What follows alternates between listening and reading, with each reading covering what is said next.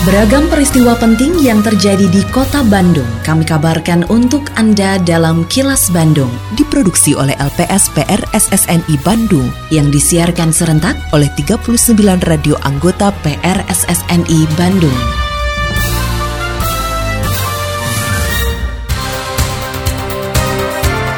Sejumlah informasi aktual kami hadirkan untuk Anda dan inilah informasi utamanya budaya paternalistik dorong kepatuhan protokol kesehatan masyarakat. Vaksinasi anak di kota Bandung sudah mencapai 43 persen. BUMN bantu program urban farming di kota Bandung. Saya Ita Ratna, inilah kilas Bandung selengkapnya. Pelaksana tugas Wali Kota Bandung Yana Mulyana mengatakan dalam kehidupan sosial kemasyarakatannya, Kota Bandung menganut budaya paternalistik sehingga ketokohan sangat dihormati dan dipatuhi. Oleh karena itu, Yana berharap para tokoh masyarakat bisa membantu pemerintah dalam menangani pandemi dengan mengajak warga selalu patuh protokol kesehatan dan melaksanakan vaksinasi. Dengan pola tersebut, Yana meyakini mulai tahun 2022 ini pandemi COVID-19 akan berubah menjadi endemi. Bandung menganut budaya paternalistik, budaya ketokohan. Saya yakin Bapak Ibu semua adalah tokoh di tempatnya masing-masing, tapi tentunya kita tidak boleh abai terhadap protokol kesehatan. Kita belajar dari negara lain, contoh Amerika Serikat, proses vaksinnya sama luar biasa, tapi pada saat negara mewajibkan warganya menggunakan masker, bagi warga Amerika Serikat, kewajiban menggunakan masker adalah pelanggaran hak asasi manusia. Buat mereka akhirnya tidak mau menggunakan masker, apa yang terjadi? Beberapa bulan yang lalu penambahan kasus se-Amerika Serikat hanya 1000-2000 kasus. Hari ini karena mereka tidak menggunakan masker, penambahan kasusnya 100 ribu lebih per kasus dengan tingkat kematian yang tinggi. Jadi sekali lagi saya berpesan, mudah-mudahan dengan ikhtiar kita proses vaksinasi, pandemi COVID-19 ini berakhir dan menjadi sekedar endemi. Pandemi berubah menjadi endemi. Mobil penyuluhan milik Satpol PP Kota Bandung yang belum lama diluncurkan sudah berfungsi efektif. Kepala Satpol PP Kota Bandung, Rasdian Setiadi, mengatakan dua unit mobil penyuluhan tersebut selalu ditempatkan di sejumlah lokasi keramaian agar efektif menyampaikan aturan daerah Kota Bandung. Terlebih menurut Rasdian, di saat pandemi ini, mobil unit penyuluhan juga berfungsi sebagai sarana sosialisasi protokol kesehatan kepada masyarakat. Sudah berjalan. Dan sekarang memang yang tiga itu, khususnya kalau setiap weekend ya, setiap weekend itu Sabtu dan Minggu, nah kita kerahkan di tempat-tempat fasilitas umum dan fasilitas publik. Taman-taman, di situlah terjadinya penumpukan atau kerumunan masyarakat. Di samping kita sosialisasi, kita juga mengingatkan masyarakat. Karena salah satu juga yang tidak tersisa Sirat, satu PP juga punya tugas dalam Satgas Penanganan COVID. Ya. Jadi kita sosialisasikan kepada masyarakat tentang bahwa COVID-19 itu masih ada. Jangan lengah, jangan abai, tetap menggunakan masker, dan lain sebagainya.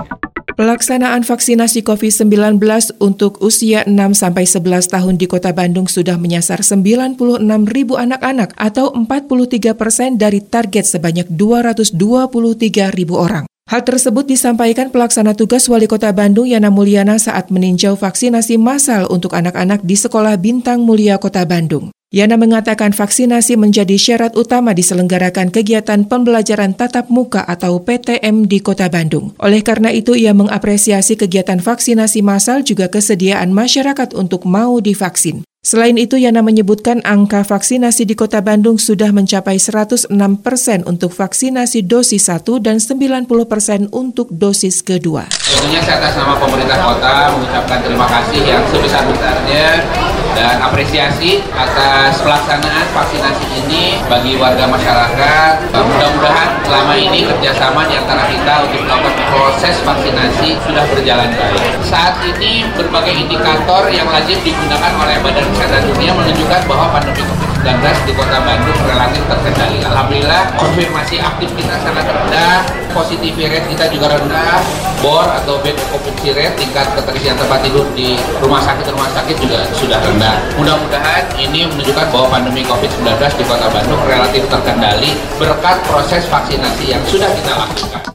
Didasari oleh rasa keprihatinan dan kepedulian terhadap masyarakat yang terdampak pandemi COVID-19, PT Pelindo bersama Wakaf Salman ITB melaunching program urban farming di Masjid Anur Cibenying, Kota Bandung. Manajer Perencanaan dan Pengelolaan Program TJSL PT Pelindo Dimas Giri Prabowo mengatakan, diluncurkannya kegiatan urban farming sebagai salah satu bentuk kegiatan positif potensial produktif di lingkungan tempat ibadah termasuk masjid. Menurut Dimas, program ini juga sebagai bentuk keprihatinan terhadap dampak pandemi COVID-19 sekaligus kepedulian kepada masyarakat dan sejalan dengan program BUMN yang sustainable. Dimas berharap program sosial kemanusiaan yang berbasis pertanian di lingkungan masjid ini dapat menjadi sentra aktivitas sosial, ibadah, dan pemberdayaan umat. Mengedepankan prinsip-prinsip bahwa pemberdayaan masyarakat. Jadi memang kegiatan ini merupakan salah satu program tanggung jawab sosial dan lingkungan yang memang melibatkan masyarakat langsung dan manfaatnya juga dirasakan langsung Bapak. Jadi memang diharapkan kegiatan ini juga sejalan dengan program Kementerian BUMN di mana kita fokus kepada pemberdayaan masyarakat. Ini kita ada terkait dengan urban farming Pak, di mana ada budidaya ikan cupang, dengan hidroponik, aquaponik yang memang uh, dilibatkan langsung dari masyarakat itu sendiri, Pak. Yang, yang kami kedepankan adalah terutama manfaatnya untuk masyarakat, impact-nya itu.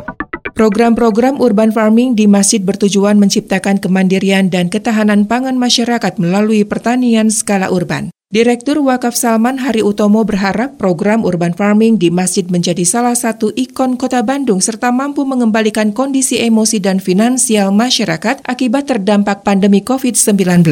Salah satu pendekatan yang dapat ditemukan antara lain melalui kegiatan berkebun dan bertani. Menurut Hari, keterbatasan lahan untuk berkebun atau bertani menjadi kekhawatiran sejak lama, terutama di daerah perkotaan, padahal ketahanan pangan di lingkungan masyarakat termasuk hal penting untuk terus dikembangkan. Prinsipnya, kita kan pertama melihat salah satunya kan antusiasme masyarakat kan gitu kan. Artinya masyarakatnya siap lah untuk menerima amanah, untuk siap untuk membangun urban farming ini, sehingga nanti kita harapkan ini menjadi indikator sustainability ya. Programnya kan akan menerus kan, kan itu, itu, itu yang pertama itu. Yang kedua juga tadi impactnya kepada masyarakat, pelibatan masyarakatnya juga penting kan gitu. Sehingga akhirnya ini tidak hanya program menjadi masjid atau ketua masjidnya, tapi ini program masyarakatnya kan gitu ya. Supaya ini sustainable ke depan, jadi memang masyarakat juga ditawarkan untuk bisa membeli, tapi dengan harga kompetitif kan gitu. Supaya nanti ibaratnya masjid ini bisa memutarkan ya dana itu menjadi produktif kan kan, kan gitu kan. Dari modal yang pertama itu langsung bergulir terus. Nah kita harapkan ini bisa menjadi tiga tahun, lima tahun ini menjadi ikon di kota Bandung itu.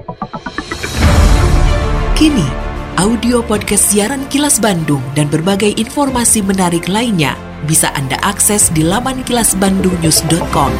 Hingga kini kursi Panglima Komando Cadangan Strategis Angkatan Darat atau Pangkostrat masih kosong sejak ditinggalkan oleh Jenderal Dudung Abdurrahman yang ditarik menjadi Kepala Staf Angkatan Darat atau Kasad. Panglima TNI Jenderal Andika Perkasa mengatakan sosok yang akan mengisi jabatan Pangkostrat hanya tinggal menunggu waktu karena saat ini tengah digodok di Dewan Kepangkatan dan Jabatan Tinggi atau Wanjakti. Menurut Panglima, meski jabatan Pangkostrat masih kosong, hal tersebut tidak mengganggu rantai komando karena sudah ada prosedur yang ditempuh agar semuanya tetap berfungsi. Tinggal nunggu wanjaktinya saja. Wanjakti itu dilakukannya memang setiap tiga bulanan, jadi tidak setiap saat supaya juga tidak terlalu apa ya menyita waktu. Nah, jadi ini hanya soal waktu saja dan semuanya kan sudah ada rantai komandonya. Kalau komandan berhalangan, ada wakilnya. Jadi semuanya masih tetap berfungsi.